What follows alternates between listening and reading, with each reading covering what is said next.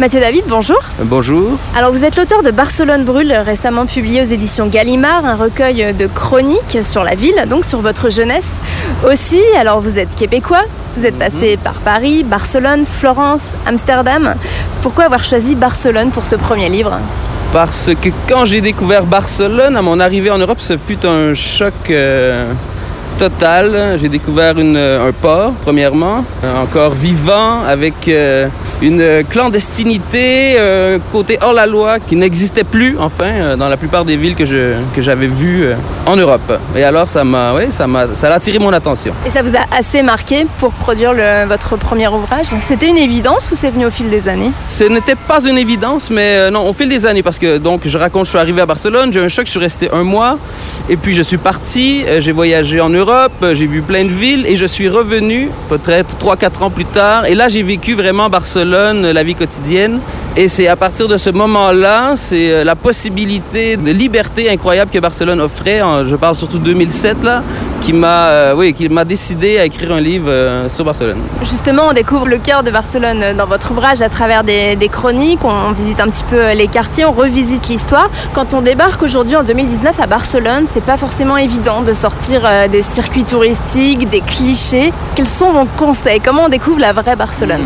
Ouais, c'est une, une excellente question. J'y J'imagine en ne lisant pas trop les guides touristiques et en se plongeant euh, ben, dans la littérature. Euh, l'immense euh, source littéraire qu'il y a sur Barcelone euh, depuis... Euh, enfin, le vingtième siècle est rempli, euh, surtout en France. Les Français ont été extrêmement euh, attirés par Barcelone. Au cours du vingtième siècle, Georges Bataille, Jean Genet, dont je parle dans mon, dans mon bouquin. Il y a Mandiargue euh, aussi. Enfin, il y en a, il y en a plusieurs. Mais voilà, euh, enfin, on trouve, on trouve ça à Barcelone.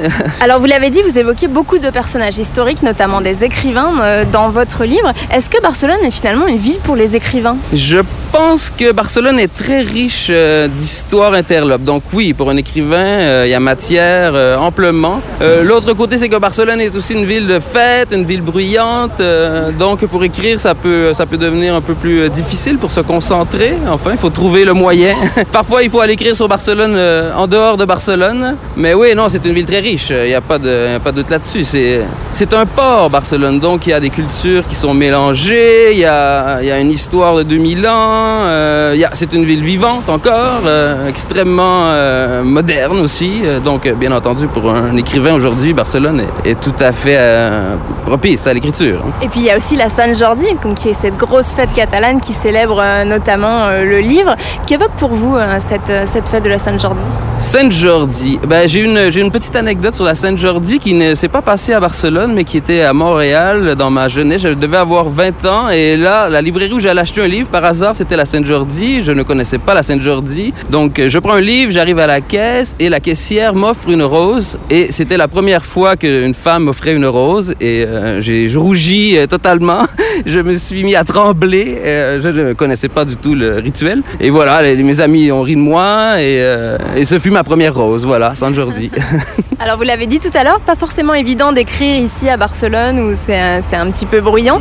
Quel est, vous, votre quotidien? Euh, comment ça se passe quand on est écrivain à Barcelone? Est-ce qu'on s'impose une routine? Est-ce qu'on rencontre d'autres écrivains? Est-ce qu'il faut vivre la ville encore? euh, Moi, ma routine, là, pour, c'est très solitaire. Je suis rendu à ce moment de ma vie où j'ai vécu assez intensément et euh, donc, moi, j'écris, euh, je passe mes journées assez solitaires chez moi avec les, les livres, je prends des notes euh, et oui, je sors encore un peu la nuit, mais bah, je suis vraiment dans un moment de ma vie plus calme, disons. J'ai accumulé une somme assez, euh, assez grande d'aventures pour, euh, pour euh, si vous voulez, comme laisser, euh, laisser ça euh, couler en moi maintenant, dans l'encre. Et alors, qu'est-ce qui est dans les cartons en ce moment? Là, euh, mon prochain livre, ce sera un roman, c'est, non plus des chroniques, qui se passe à Florence. Ce n'est pas sur Florence, mais euh, Florence est au cœur euh, de ce prochain roman. Vous en voulez plus?